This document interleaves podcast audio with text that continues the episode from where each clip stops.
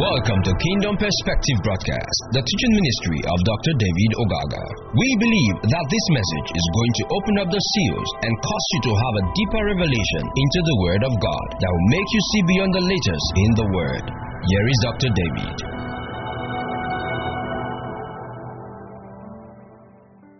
I want to thank you once again. We exalt your name.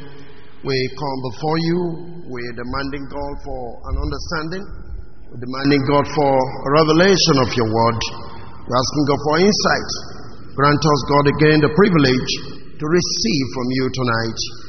In Jesus' name. Amen. All right, we're still on our series on biblical language in Numbers, and now we're dealing with number seven. And I'm sure this is part number five on the series. Number seven. This is number seven. Last week we dealt with number six, and that was, in terms of the series, that was part four. I'm sure. I mean, part five. Was it part four? Part four. This is part five, right? This is part five. So we dealt with number six, and um, I'm sure you still can remember what number six stands for. Um, in the whole lot of the things I try to teach, you should be able to at least pick one or two things that can guide you. One cannot fully explain everything in the course of just one message. So basically, what messages does is it opens you up so that you can be able to begin to see light as you study the Word of God. That's basically what studies really really is. When you study and, and somebody's teaching you, it opens you up. It gives you keys so that when you open the Bible, you begin to see what you've never seen before. And that thread goes around the whole scripture, so it becomes very clean to you. So, as much as possible, take time to study. So, number seven, we're going to be dealing with tonight. Uh, what is number seven? And it's quite an extensive study as well. I'm, I'm going to try to see how we can probably bridge it up and get through with this as well. But first thing I just want you to know is seven means completeness. Completeness. When, when you talk about something is complete, seven means completeness. Right? It sometimes means bringing a work towards completion. Completeness, bringing a work towards completion. Or it can refer to a complete circle of things as allowed by God. So, seven means completeness. Sometimes it means bringing a work to completion or to a close or to conclusion. Or it can refer to a complete circle of things as allowed by God. Amen. Uh, I remember we did mention that, perhaps going to touch it again, but you see, when God spoke to Joshua in Joshua chapter 6, when he talks about the wall of Jericho, you know the story, right? Good. They have to go seven times. That's on the seventh day. So that's a complete circle to bring to a conclusion or a complete uh, uh, movement. It has to go seven times in one day on the seventh day. Is that okay? Right. And then the whole business came to an end. So that was bringing the whole circle of moving around the city to a conclusion. Did you get that? So that's seven. All right. Okay. Um, number seven is the foundation of God's word. I want you to get because very important. I'm going to give a scripture on that later. But it's the foundation of God's word. It's the number of completeness and perfection. The number of completeness and perfection. Number seven. Now, both spiritually and physically, this number derives most of its meanings from being tied to God's creating or creation of all things. In other words, the meaning is tied, both spiritually and physically, to God's creation of all things. The strongest meaning of this word, both spiritually and physically, I'm talking about number seven, is tied to God's creation of all things. Now, it's interesting to know that the Hebrews believed, the Hebrew people, they believed that Adam was created on September 26, 3760 BC. That's the Hebrews, that's what they believe. And that was known as the fourth day of Tishri, the fourth day of Tishri, which is the seventh month on the Hebrews calendar. That's their belief that that was when Adam was created. And to them it was the seventh month in their calendar. The Hebrews calendar. Now the word create, for instance, is used seven times describing God's creative work.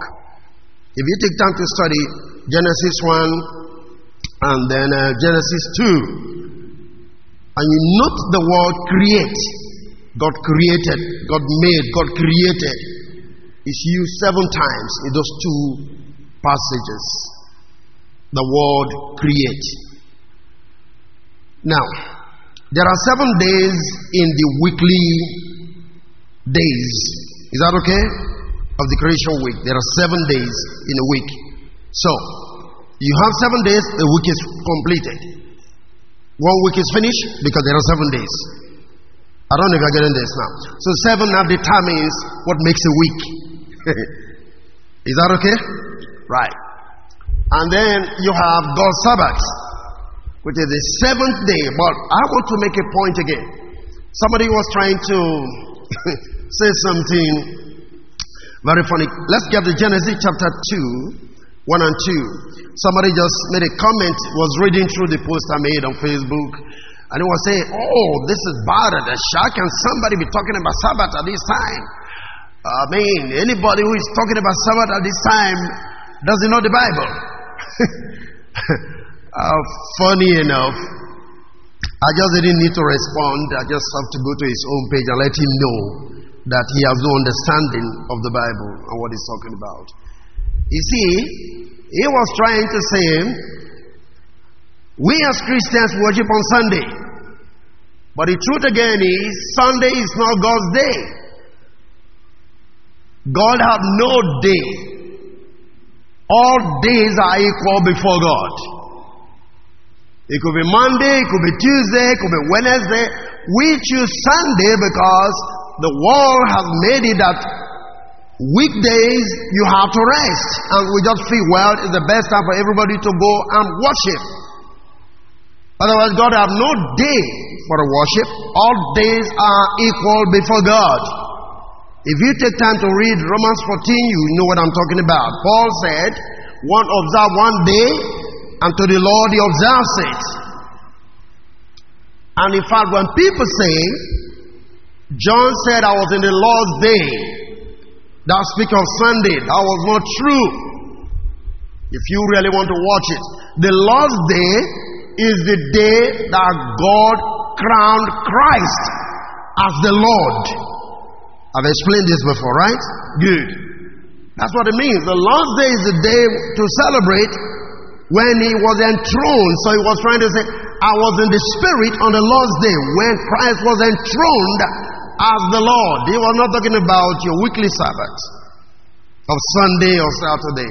Is that a cheapish argument? God is not in weeks. God is in, in eternity. Now, the seventh day of God, for instance, let's look at that. Genesis chapter 2. Thus the heavens and the earth were created, and all the hosts of them. And verse number 2 says, and on the seventh day, God entered his work which he had made, and he rested on the seventh day from all his work which he has made. But you see this, you don't see in the evening and the morning. Where the seventh day, there is no evening, there is no morning. But if you start reading in Genesis chapter 1, when you finish everything was you know the first day, the Bible now, in the evening and the morning were the first day. In the evening and the morning were the second day. In the evening and the morning were the third day. But when it gets to the seventh day, no evening, no morning. It's an eternal day. That is Christ. Are you with me? Now people don't understand this. So they think he's talking about your your Saturday. God is not in a Saturday. Neither is even in a Sunday. He's in every day. Are you still there with me? Uh, but you see, we we start our day in the morning. How does God start his day? In the evening. You wake up and say good morning, you start in another day, but God starts his day from the evening. In the evening and the morning were the first day. In the evening and the morning were the second day. He didn't say the morning and the evening. so you are not even in God's day. Are you still there with me? So if we wanted to count the way God counts his day, we should start our day from evenings. Why? Because there is that which is natural and that which is spiritual. That which is earthly, that which is heavenly. Praise God. So, this is an eternal day. It's not talking about your weekly days. Is that okay? But we were seventh. Okay. And so, in Exodus 20, God broke this down for the children of Israel to have a day to rest. In Exodus 20, verse 10, that's why he says, But on the seventh day is the Sabbath of the Lord thy God. In thee thou shalt do any work. Thou, nor their son, nor their daughter, the servant, nor thy maidservant, nor their cattle, nor the stranger that is within thy gates. So you now give them a weekly Sabbath, which is what is called Saturday to rest. Is that okay? Right. Because there's importance. I'm going to show you why. God intended this to happen so that you can recover. You see, it's a time of recovery. It's a grace to recuperate. That's why I give you Sabbath. All right. In Leviticus 25, verse 2, we also read. Uh, Leviticus 25, verse 2. Speak unto the children of Israel and say unto them, When you come into the land which I give unto you, then shall the land keep a Sabbath unto the Lord. And this is so, so important. Is that okay? Let the land keep a Sabbath. That means after six years, the seventh year, you don't do anything on the land. Land the land keep a Sabbath unto the Lord. Hmm? Hallelujah. Are you here with me? All right. So, I want you to give, I just need you to keep this passage because we're going to reference it again. So, Sabbathra was set in place after God finished his work. So, he took like a pattern and gave it to man. So, he said a pattern for all other Sabbath arrangements you find in the Bible, in the whole book of Leviticus, from the 70th week to the year of Jubilee that follow the seven times seven years cycle, which are going to deal with. You know, when you begin to see seven times 70, give you 49, right? Then when you come to 50, it becomes the year of what? Jubilee. So all slaves were meant to be set free. Even if they took your land before from you because you could not pay your debt, once you get to the year of Jubilee, you're free, you get back your property. So the seven, the seven, times, seventeen times cycle have been completed, so a new season comes into place. Now you're going to understand why he said, if your brother should sin against you, forgive him seven times, seven times, or whatever the case may be. In the book of Mark. Are you beginning to understand? In other words, set him free. So seven is a number of exoneration. Where you set men free. Hallelujah. Are we still here? All right. Several places in the book of Leviticus, you see, he said, sprinkle the blood on the altar seven times, do this seven times. Everything was seven, seven, seven. Which speaks of completeness, which speaks of perfection, and all of that. Amen? All right. Just want us to go because there are more important things we're going to be talking about. Um, if you read the book of uh, Revelation, we don't have time to read that. Revelation chapter 1, look at 20, um, that's verse 20, and then chapter 3, verse 22. Read all of this from Revelation 1 20 through chapter 3 to 22. You have the seven churches. Remember that? Right. The seven churches, which speaks of the age of the church. All right. There is something I would like us to read here in Revelation 13, verse 1. Let me just speak on this. Revelation 13, verse 1. And I stood upon the sand of the sea, and I saw a beast rise up out of the sea, having seven heads and ten horns, perfect authority. And upon his head ten crowns, and upon his head the name of blasphemy. Amen? Right. Then if you go down again, you're going to read something, that verse 1 in particular. When you see that, and I stood upon the sand of the sea and saw a beast out of the sea, having seven heads and ten horns. What this means is, seven is set as a boundary. Is the completeness of the beast. Beyond this, it can go. Amen. Because you see, once something gets to seven, it's complete. I don't know if you're getting this. So the beast can't get other holes beyond that. In other words, God set a cycle for the beast, and this is where it must end. Praise the Lord. Now, the beast is not talking about animals, talking about a system of government. The government of man is always referred to as beastly, as far as the Bible is concerned kings rising up are referred to like beasts in the Bible. Is that okay? All right. Praise the Lord. Okay, um, let me go back Leviticus 26, verse number 18. No. Um, 26. Okay, take 18. Let's see. And then uh, Leviticus 26, verse 18. What do you have there? If you win on, uh, go back a little bit. Let's take it from 17. And I will set my face against you, and you shall be slain before your enemies. They that hate you shall reign over you, and you shall flee when none pursueth you. Then the next thing. And if you will not yet for all this hearken unto me, then I will punish you seven times more for your sins seven times more. What is that supposed to mean? I'll discipline you seven times more. That means I'll bring you to complete discipline.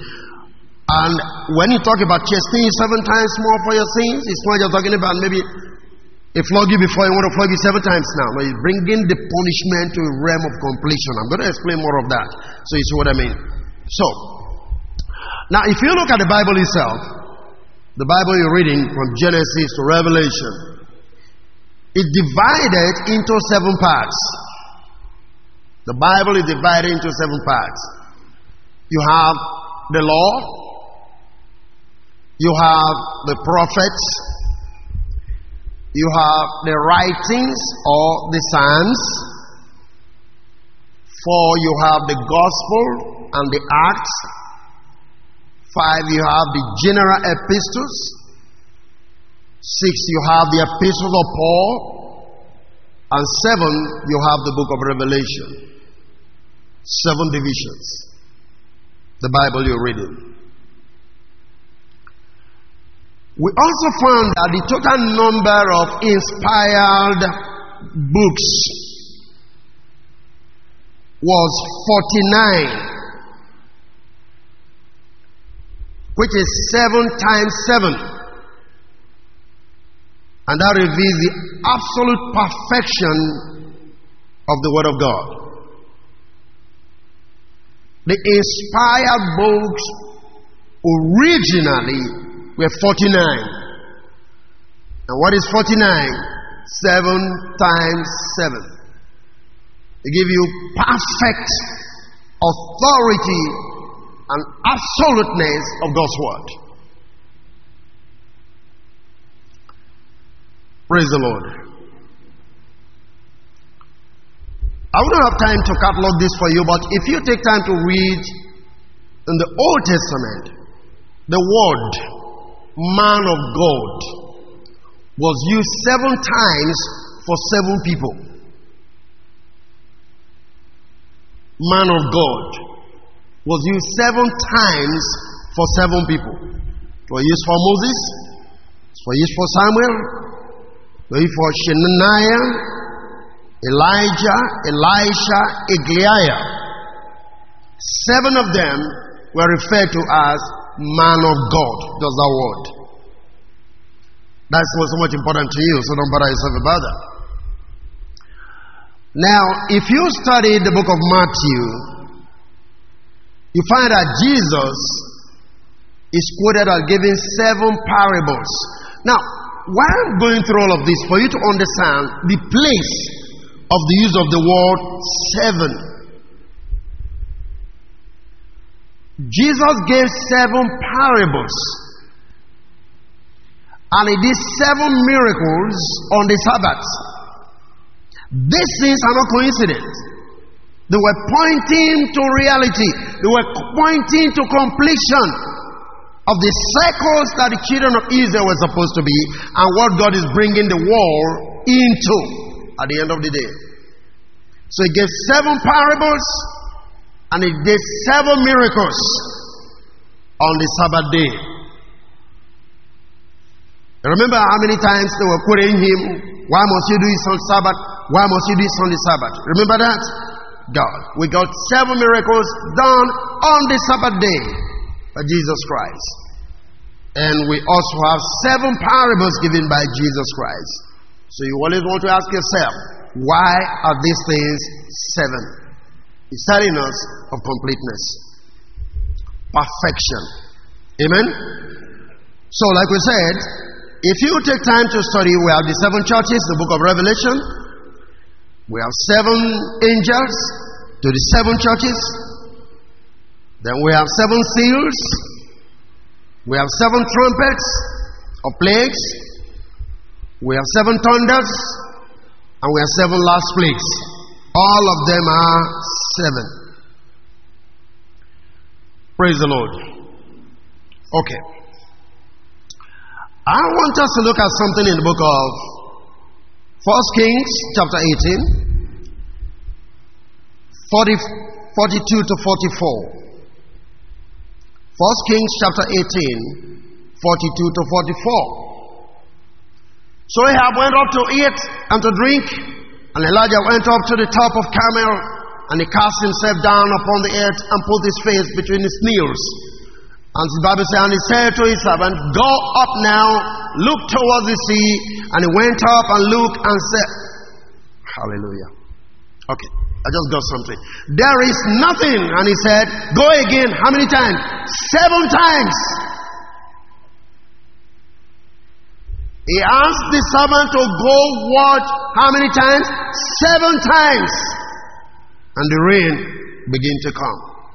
Completeness, perfection, faith. It's a clear number for faith. Number seven. Is that okay? This is complete faith demonstrated by Elijah. Amen? So you just keep praying and then go watch and go watch seven times and say, I see something like a man's hand coming up. Remember that? And the rain begin to fall. Amen.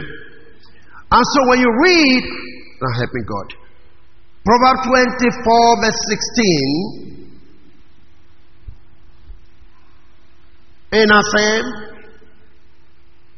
for if a just man seven times and riseth up again, but wicked shall fall into what?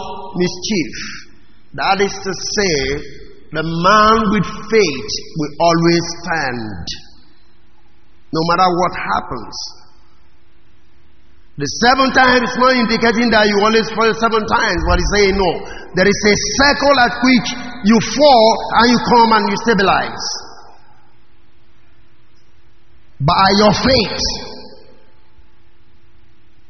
The righteous man shall fall seven times and shall rise again. Praise the Lord. Are you getting this? Right. So when we, when we use words like this, we are saying there's a place for stability for the righteous man. He can't go beyond that. There's a circle at which a righteous man falls but comes to be stabilized in life that he will never fall again. There's a limit, there's a boundary set before the righteous man by God that he cannot cross in terms of falling. No, you will rise again Seven times you must come to the place of perfection and complete, you know, stability in life. That will not fall anymore. But the wicked man will get into mischief as compared to the righteous man. There's no boundary for the wicked man. By implication, God does not set any target for the wicked man to continue, I mean, to stop falling. Amen? All right, so let's look at Daniel chapter 7, I mean, chapter 9, 24 to 27. Hallelujah. 70 weeks are determined upon the people and upon the holy city to finish the transgression and to make an end of sins and to make reconciliation for iniquity and to bring in everlasting righteousness and to seal up the vision and prophecy and to anoint what? The most holy place. Hallelujah. You can read through all of that.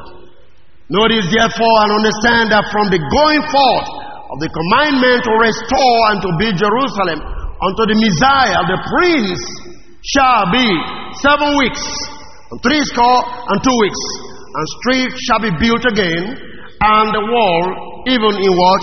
In troublesome time. Jacob's trouble, whatever the case may be. Now, the key point I want you to see is the verse 24. What do you think Daniel was talking about? 70 times 7 times, or 7 times 70 times. Is that okay? Is the time for your people. What he was talking about is what you are going to see in Matthew chapter 18. If your brother offend you, forgive him 70 times 7 times. And this brings you to how long the process of slavery and reconciliation was going to take place. So he speaks of perfect forgiveness. So God was just speaking to Daniel and telling him, Your people shall be completely forgiven. And then the sacrifices which will always be made in terms of the animal sacrifices are going to be taken away.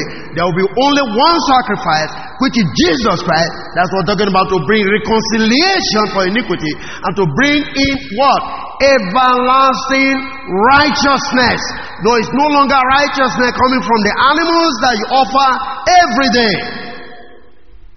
Only one righteousness is going to be accepted, and that is the righteousness of Christ. So that's what he's saying. That is the 70 times, 70 times, everything ended up on the cross of Jesus. And since, I mean, we're forgiven, the people were reconciled, as it were, through the sacrifice of Jesus. That is what we're talking about. So, what is it supposed to mean? Seven times, 70 times, he's not talking about complete what? Forgiveness. That's what in the way. Hallelujah. Now, I need to say this. In Second Chronicles 36, verse 19, the Bible says, And they burn the house of God. Now, in reading this, understand what we read in Deuteronomy, I mean Leviticus 25. Is that you keep the Sabbaths. After six years, allow the land to observe the Sabbath. Are you listening to me? Good. Now, what you're about to read is what happened because Israel could not keep the Sabbath of the land. Second Chronicle 36, verse 19. And they burned the house, that's Babylonians, the body house of God, and break down the wall of Jerusalem and burn all the palaces thereof with fire and destroy all the godly vessels. And then had he escaped from the sword, carried ye away to Babylon, where they were servants to him and his son until the reign of the kingdom of Persia. And then the Bible says, to fulfill the word of the Lord by the mouth of Jeremiah, until the land had enjoyed her Sabbath. For as long as she lay desolate, she kept Sabbath to fulfill three score and ten years. How many? Three ten. That gives you how many words? Seventy years. So the 70 years that the children of Israel were in Babylon was for the land to observe what? Have Sabbath. Why? Because they refused to observe the land Sabbath. God has said, because you refuse to observe this, I'm taking you to captivity so that the land can observe what? Sabbath. That's why they have to be in Babylon for 70 years. Are you getting this? And so Daniel reading through the book discovered that, well, God said we're going to be out of this city or out of Jerusalem for 70 years because we feel that's when he was praying for the sins of the fathers, when he said, Forgive the sins of the fathers. This part of what was talking about.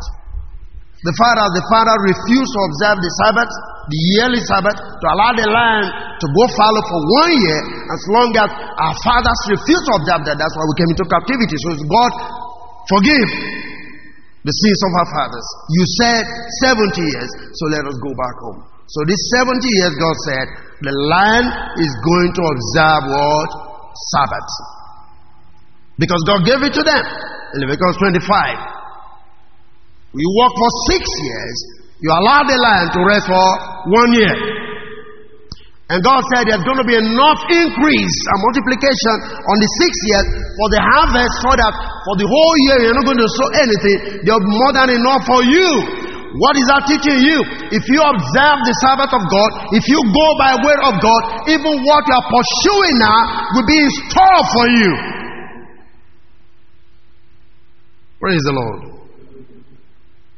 God is using to teach each and every one of us that if God gives us instruction, even if He asks us to leave our jobs, it's because He already made a provision for us. Amen. He's wiser than every one of us. So if He said, work for six days and rest, allow that to happen. Rest. The provision for that sixth day, He'll make it available to take care of the seventh day. Praise the living God. So now you can see why these people were in bondage because they refused to observe the Sabbath. Just look at the book of um, Jeremiah 25, verse 11 alone. We don't have time to read all of this. 25, 11. And this whole land shall be a desolation and an astonishment. This nation shall serve the king of Babylon 70 years. The same thing. Is that okay? So you find the whole of that in Jeremiah 25. This is part of what Daniel saw when he saw he saw by the books that were supposed to be in captivity for 70 years. Amen? So, let me help you again to summarize this. Seven speaks of completion. Is that okay? It denotes completion at the crucifixion, even when Jesus made those seven statements on the cross.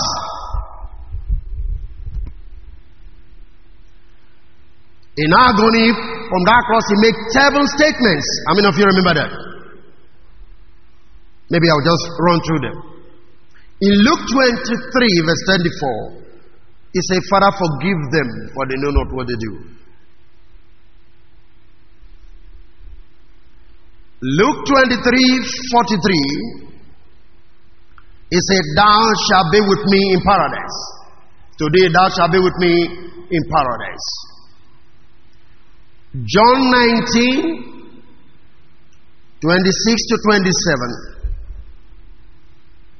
The simple thing is, woman, behold thy son, and son, behold thy mother. Say that to Mary and John. In Matthew 27, verse 46. That's when he said, My God, my God, why have thou forsaken me?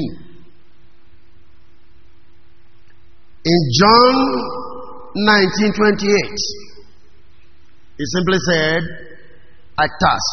John 19:28, I thirst. And then John 19:30, he said, It is finished.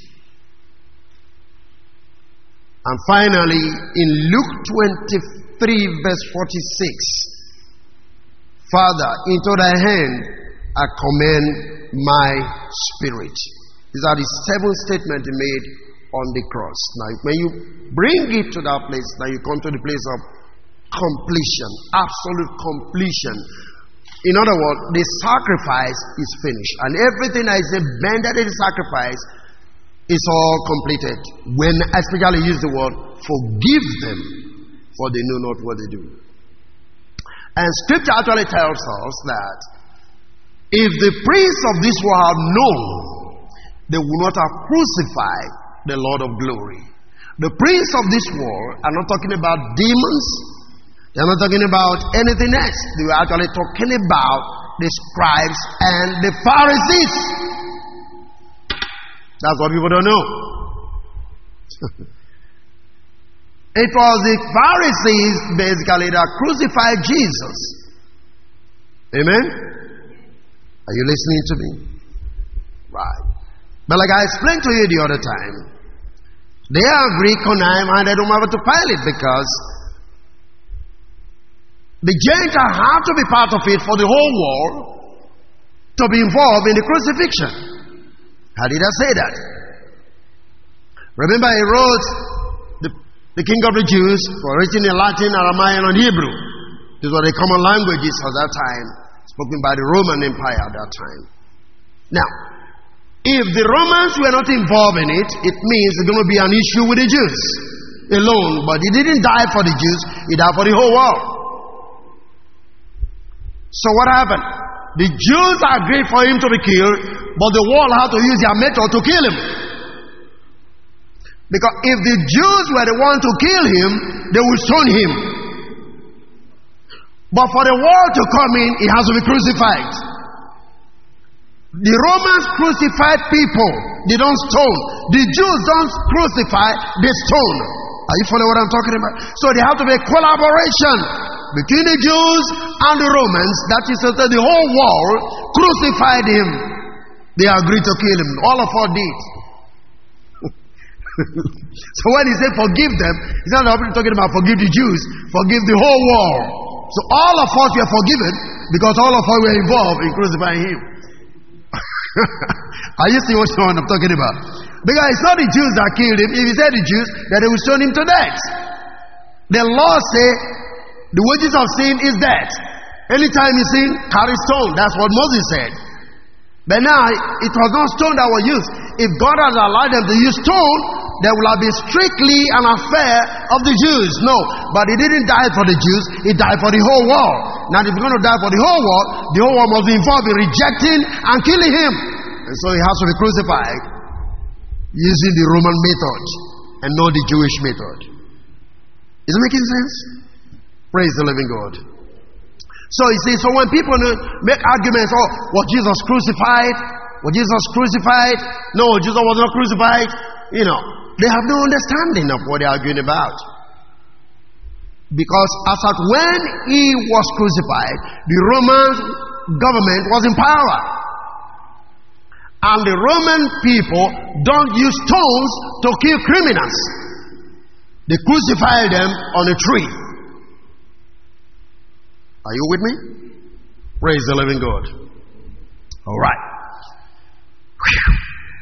So, if you take time again, now I'm trying to show you the power of seven. Is that okay? Right. Seven times seven. Seven times seventy times. All of those things. Right. Complete forgiveness. That's what it means. Now, take time to study the Lord's Prayer In Matthew 6, reading from verse 10, you find that Jesus made seven points on the prayer. We don't have time to go into that, but study that by yourself. Just go by read it. It made seven points on that Lord's Prayer. If you study it, that's what you're going to get. This one is very interesting for you. He described himself in seven metaphors, that's figurative languages. Jesus described himself in seven metaphors in the Bible. When I mean metaphors, I mean uh, figure of speech. For instance, in John 6:35, he says, "I am the light of the world." That's a metaphor. Is that okay? Good. In John 8 and verse 12, he referred to himself as the gate of salvation. John chapter 8, verse number 12. The gate of salvation, if you will, summary. In John 10, verse 9, he referred to himself as the good shepherd. Hmm? Then in John 10, verse 11, he referred to himself as the resurrection and the life. In John 11, 25 to 26, he says, I'm the way, the truth, and the life. In John 15, verse 5, he said, I'm the vine, you are the branches. John 15, verse 5. Praise the Lord. So he described himself metaphorically with seven different words. And he ended there perfection, completeness, and nothing more. But I find this very interesting. Psalm 12, verse number 6. Psalm 12, verse number 6. The words of the Lord are pure words, as silver tried in a furnace of what? Of art. Purified how many times? Seven times. That is to say, you can trust God's word. Did you understand that? That was me by the word is purified seven times. You can trust the word of God. It's perfect. It's complete. It can defend itself if you can put faith in God's word. Because the word is tried seven times, tested, proven. That is to say, God's word is perfect and complete. Are you there? Okay. If you look at the life of Jesus as touching the Messiah, you can just write it down as well. Isaiah 11, 1 to 3. It describes the seven qualities with which you're going to rule this life. I will call that the seven spirits of God. Seven. You see, sometimes when you read, you know, ask yourself the question, why must it be seven spirits? Why is it limited to just seven spirits? I don't know if you're getting this. Yeah. This is why all of these things happen in this way and you begin to see seven running through. Why? Because seven speaks of completeness, speaks of perfection. So we're talking of perfect spirit by which he was going to live his life as a Messiah. Praise the Lord. But I love this one. As close to the one that we read in Jubilee. Deuteronomy chapter 15, 1 to 2. Deuteronomy 15, 1 to 2. Help me now. Hallelujah. What is that? At the end of every seven years, Yasa make a release. release of what? Okay, look at the next verse. This is the, the manner of the release. Every creditor that lended aught unto his neighbor shall release it. He shall not exact it of his neighbor, of his brother, because it's called the Lord's release. By implication, if I owe you some debt, and this debt has lingered for seven years, When I get to the seventh year, you don't come back to draw me those money anymore. It is time I'm no longer owing you. So seven speaks of exoneration, freedom, forgiveness. Praise God, somebody. Are you getting that? Was it get to the seventh year? You don't come knock on my door. I'm a free man, man. Seven sets me free. Are you seeing that? Praise the living God. So it's a year of exoneration, or a number of exoneration, a number of cancellation, where debts are cancelled, and it's a time to set slaves free. Meaning, if you enter into the rest of the Sabbath, you are actually set free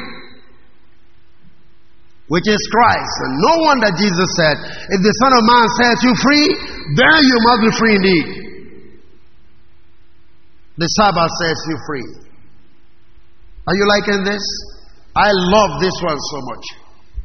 It's a time for cancellation of debt. It's a time to set men free. And so that takes you now to Matthew 18 21 22. Matthew 18, 21, 22. Then came Peter to him and said, Lord, how often shall my brother sin against me and I forgive him? Till seven times? and that takes you now again back to Deuteronomy 15 in a way. But let's get the answer. Jesus said unto him, I say unto thee unto seven times, but what? until 70 times 7. And that will give you what? 490. So that gives you the 70th week of Daniel. In Daniel chapter 9. Are you getting this? Jesus wasn't talking to Peter in terms of, now think about that.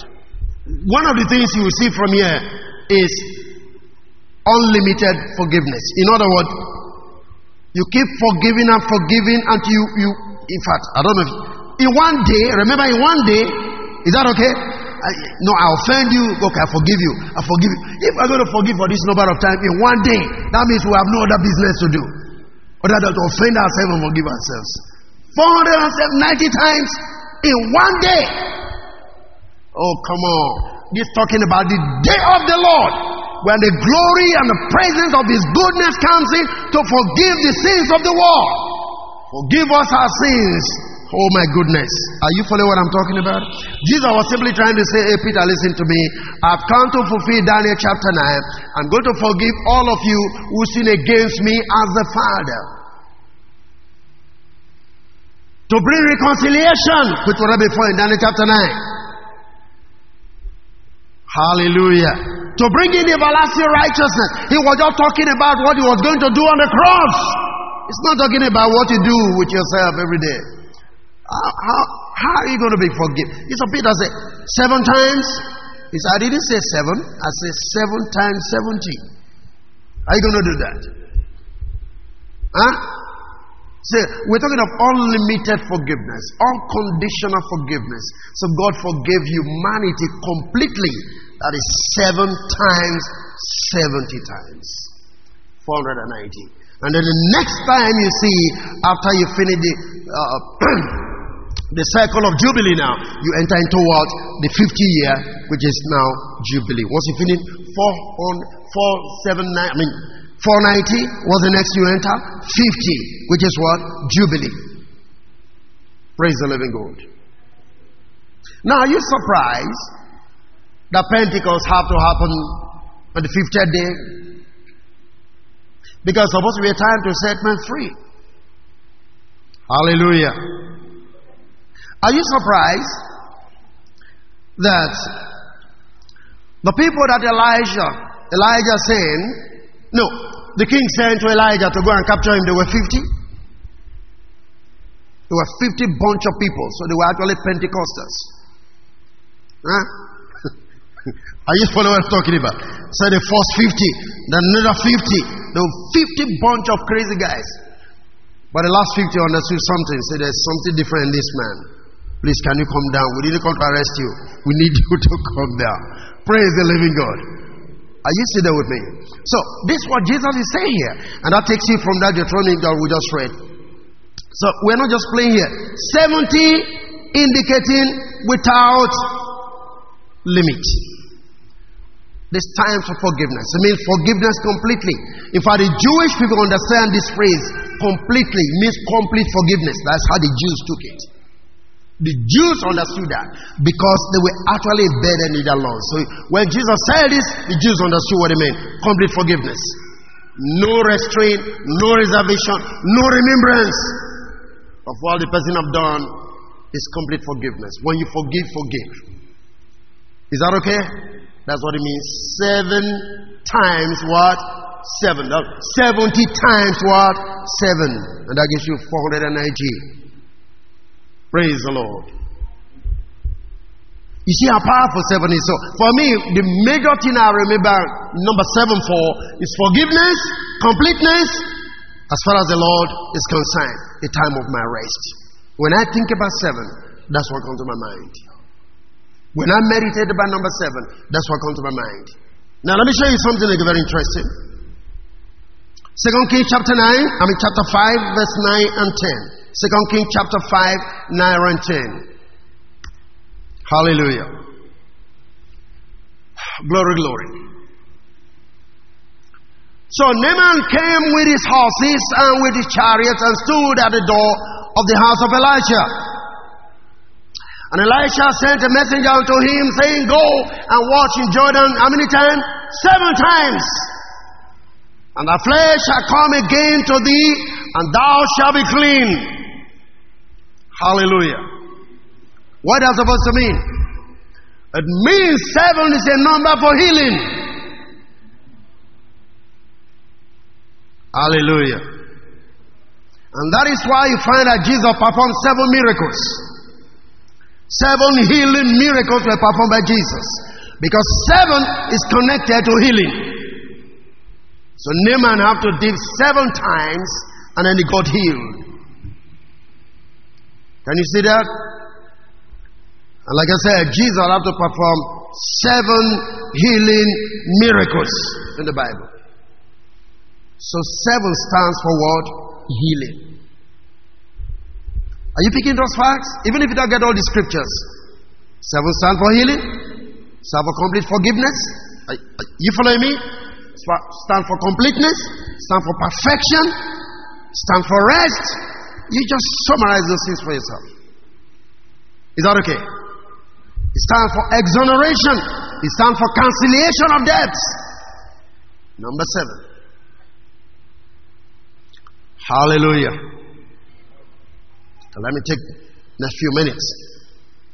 Now, it stands for swearing at the perfection of a promise. The Hebrew word for swearing an oath is Sheba, S H E B A. And that same word is seven in the Hebrew. Swearing of an oath is called Sheba. Sheba equals seven.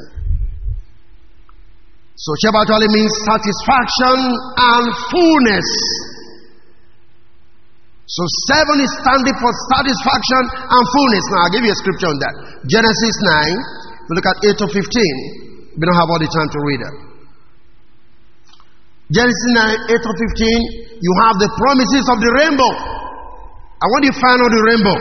Seven colors. Huh? what we call right beef in art. Where's Lucky in this house? All right. Am I right, Lucky? Rainbow. What's rainbow?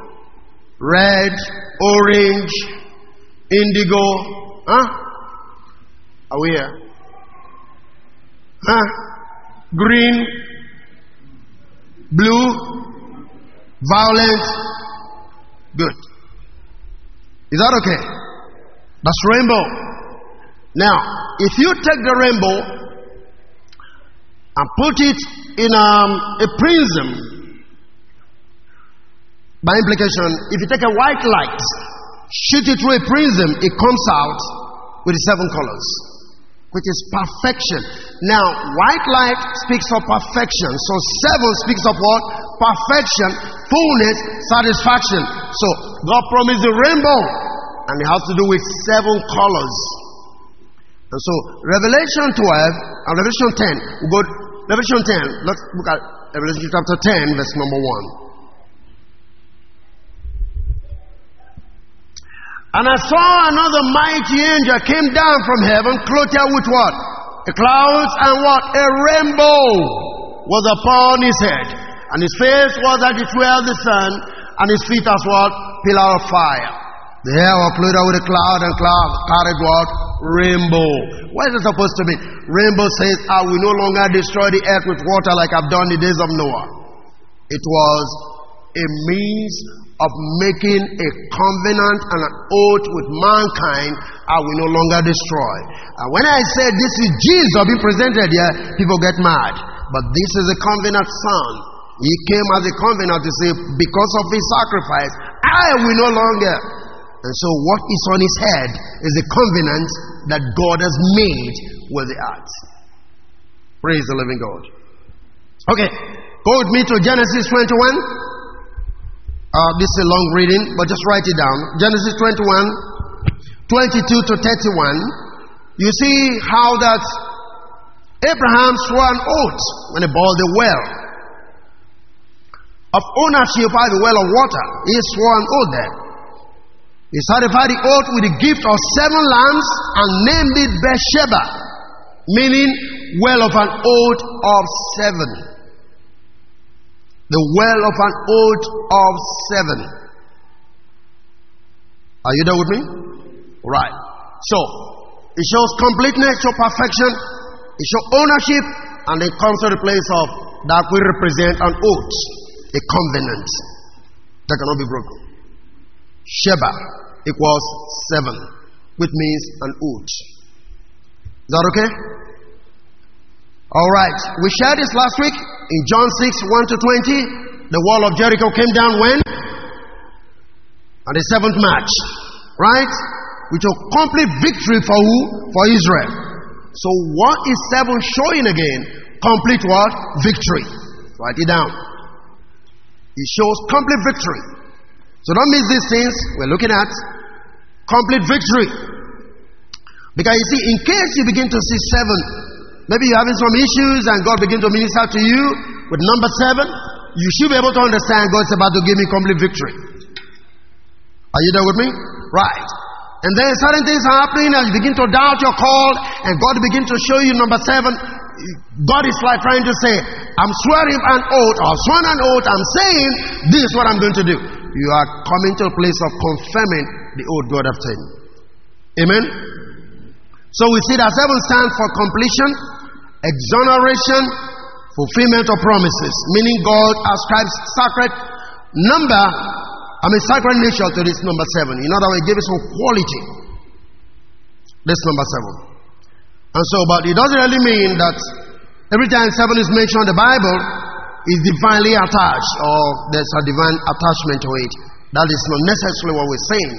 But largely, God uses some spiritual attachment to this particular number when you read. So, if I may want to add one or two things for you, our time is almost up. When you dream, like I said just now, when you have your dreams and you begin to see number seven, primarily what do you think? You begin to see. You're talking of inner self and you rebet. A rebet. Inner self and a rebate. A, a kind of inner self discovery and wisdom. Because that's what stands for completion. You take wisdom to build, take wisdom to complete. Eh, if you go back to, I think, Proverb 8, he tell you, I wisdom. Right? And he talks about healing on the seven pillars. Can you remember that? Good. So, once you begin to have a dream and seven is showing up, the primary thing God is trying to tell you is the reconfiguring of your inner man. A lot of wisdom is about to burst forth from your inner man. It's talking about you going inward to take out light and life in pursuit of that which you are about to do. It's revealing to you the power and the grace to bring that project to a completion. It's inner man awakening, if I may use the word. Because wisdom and you have seven pillars. Are you following what I'm saying here? And wisdom is eternal, it's an eternal thing. So if you're dreaming and you're seeing seven, God is about unleashing some high level of wisdom into your life. Supernatural wisdom. Hallelujah. So it speaks of birth and rebirth. You know, like we said, it spoke about sacred vows that you are made. So sometimes God could be reminding you, remember the vow you made when you came to me. Remember the vow you made when you became maybe, you know, most of when people come to the church and they say they made vows. And sometimes you hear people say, Well, I want to renew my vow. Have you had things like that? Good. All right. So sometimes God will be showing you the scriptures and trying to say, Hey, remember the vows you made. Are you with me? Right.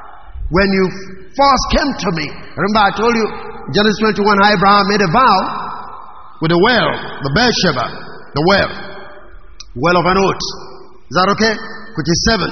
So if seven is coming to you so much regularly, God could be speaking, man, I want to unleash some wisdom in your life. On the other hand, remember the vows you made when you came to me the first time.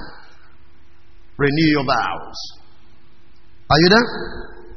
So it speaks of a kind of solitude, you know, where a kind of spiritual awakening and enlightenment begins to come to your life. At that moment, the ingenuity of life that will enable you to do stuff will begin to be unfolding. It's, I mean, it's about to unfold when you begin to see this. And like we said before, like in the case of Naaman, like the seven miracles that Jesus performed for the healings of those people, it also shows that God is about to bring some healing and spiritual growth to your life. Healing to your spiritual lethargy, your weakness, you bring in, I mean, bring you up to. If you're physically sick, okay, fine. You're about to launch into a realm of healing. When you begin to see this in your dream. Are you there? So, like I said, he speaks of healing, spiritual knowledge, and intuition. You begin to see beyond what you used to be. Are you there with me? Are you following me at all? Good. So that's the point. So the kind of work when when you begin to see this, when God begins to show you dreams and you see number seven. Now, get this right. I, I, I don't want you to think what I'm teaching is numerology. I mentioned that last week. This is not numerology. This is Bible language in numbers. And I know I'm emphatic about that. Is that okay? Right. But when God begins to show you these things, you should know that you are in complete relationship with God and it's about to direct your footsteps. It's about to direct your walk with Him. Right? So, because time for spiritual growth and attaining to spiritual realm. Meaning you might be paying attention to your inner growth and intuition so that you may continue growing spiritually and getting enlightened. When you begin to see this, so God is drawing attention. Take care of your spiritual life. Think more. Is that okay? Are we here? Okay. So in this case, you need to come to the place of meditation. You go within to find grace and spiritual awareness. When God begins to call your attention, so you need to get off, you know, from so many activities and all that. You need to get out of so many clouded activities. Uh, like one of my spiritual mentors, I mean, my spiritual mentor, as, as a matter of fact, for the past one month, even away, you don't see him. You know, so the Lord ask him to, to come aside. And he's just in there. You know, you, you, no communication, nothing with anybody. It's, it's a time to go inward. That's number seven.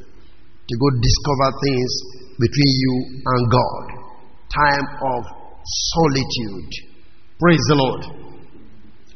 You know, remember, meditation can take form of contemplation. When I say meditation, can take the form of contemplation, deep thoughts, prayers, faith, intuitive inner searching, and even questions. All these things are meditations. Is that okay? For instance, if you are alone and you say, God, what do you want me to do? It's a question. Is that okay? Right. It's part of meditation. You see, when you when you when you when you kneel down to pray and say, God, who am I? It's meditation. We think it's prayer. You, know, you see, the way we think is prayer is something you must shout, you must, you know, all of those stuff most times, but it's not. I showed us here the first time the Lord had to speak to me about what He's called me to do and uh, the ministry He wants me to to carry on with. I told you how the experience came. I wasn't shouting. It was about 9 p.m. in the night. I just knelt down in my parlor and then I just was praying. I was on my own. I wasn't talking to anybody, but I just said, God, I know. This is a question I ask. As I know there are five offices. I also know that whoever is preaching the Bible, they call him pastor. But I know there are five offices in the Bible. What do you call me for? It was a question I asked. Is that okay? And the hand grew from the wall. I was looking at the hand, grew from the wall. I wrote down a passage, which is belonging to me. Only a few of you know that. Is that okay? Right. Wrote down a passage of scripture from the book of Second Timothy. Remember that? Right.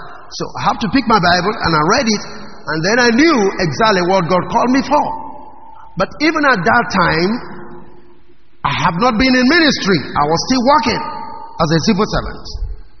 But what I'm telling you is that that was meditation. I don't know if you're getting this. Right. So when you begin to see number seven, God is calling you to come off, to come apart, to meditate, to pray this kind of solitude prayer, not noise making. If you want to find, but it's not. For instance, the prayer I just prayed, I shouldn't have been praying that for other people to hear what I'm praying about. I was just talking to my father. What do you call me for? I know there are fivefold ministry in the Bible. I know that everybody that carries the Bible is called a pastor. That's a generic name, but what is my office? And I got the answer. I don't know if you're getting this. Right. So that is meditation. Sometimes the way you pray is not the way you are supposed to pray. Some things could be very rough. All you need to do is kneel down or whatever place, even you can just sit down and be talking to the Father and say, God, what actually is going on? And then you get answers. Amen? So, number seven guides you to overcome. It speaks of beneficial time to come, obstacles overcome, and success realized, like we find in the case of Joshua chapter 6. The obstacle to the wall of Jericho was broken down, overcoming, victory is coming. Number seven. Is that okay? Hey, are we still here? All right. And so again, when when you start seeing number seven, it speaks of you being on the right path. You are on the right path. That's what it means. So it could show you in line your divine path of life, like I just said, in the prayer that I prayed and the answer that came to me. Number seven is showing you you are on the divine right path of life that God has ordained for your life. Amen? Praise the Lord.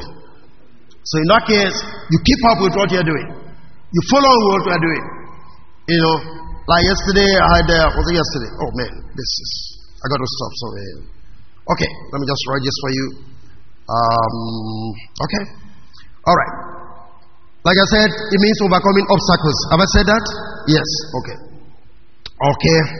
Repeating seven in a dream is what suggests to you your ambitions will be realized and all obstacles, like I said, will overcome with enough strength and purpose. Enough strength and purpose.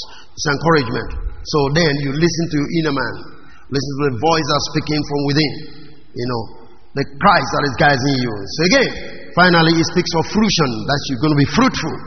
You know, the fact that you are on the right path and doing well, it shows that your positive effort, effort is going to be fruitful at the end of the day. Amen? Praise the Lord. So, that is the point. And it's important you come to this level of life, uh, understanding the things because it will help you. Uh, was it yesterday, two days ago? I had an experience um, when there was a discussion coming up in my vision, and then somebody said, Angel Gabriel is coming to answer the question for you. And when that was about to happen, I don't know what happened. I think there was no light. So my wife shook me and I woke out of the dream. And then Gabriel couldn't talk to me and I was saying, You drove away and Gabriel now. Praise the Lord. Ah, but it was so beautiful. You understand what I mean? Yeah, these things we read in the Bible, they are real. And they can play out in your life. You know? In just case Angel Gabriel is about to talk to you to give you answer to that. You know, and then she just shook me and I woke up. Oh my God. I said, You just drove in, drove away Angel Gabriel now. There's no way to bring it back. Praise God. So, I want you to experience God. I want you to come to the place of knowing that. Okay, I read this final scripture. Forgive me.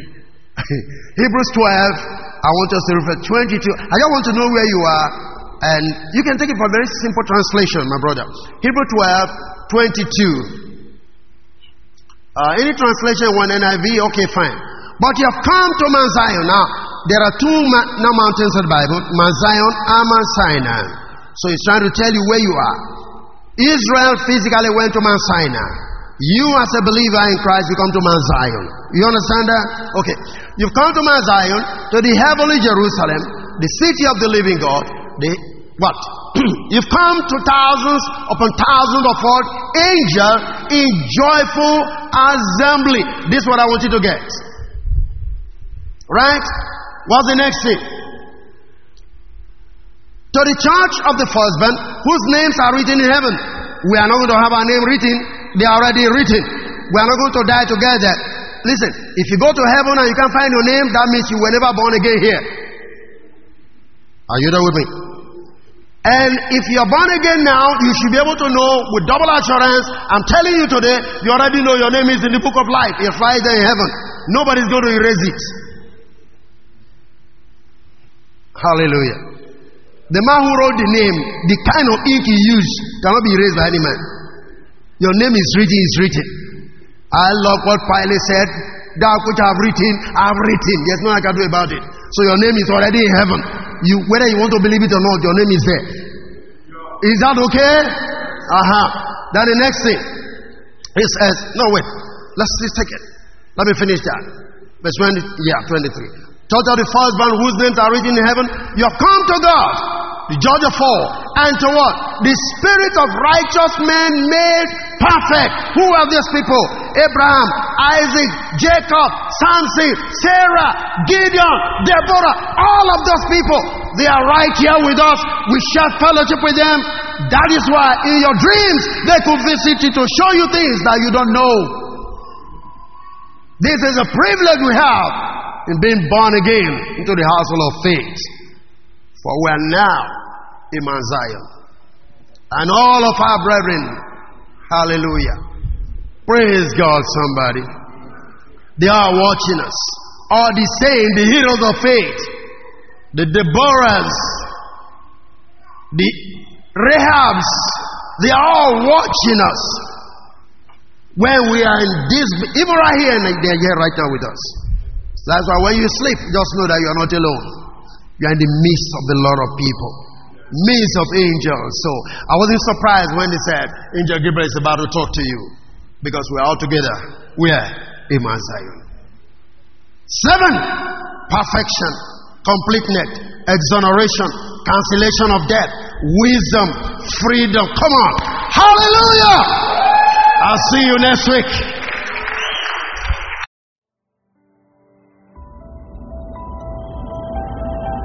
Thank you for listening to Dr. David Ogaga. We know you have been blessed by this station. You can share this message with your friends and loved ones. For more information, inquiries, and free downloads, please visit www.davidogaga.org or you can send us an email admin at gkai.net. God bless you.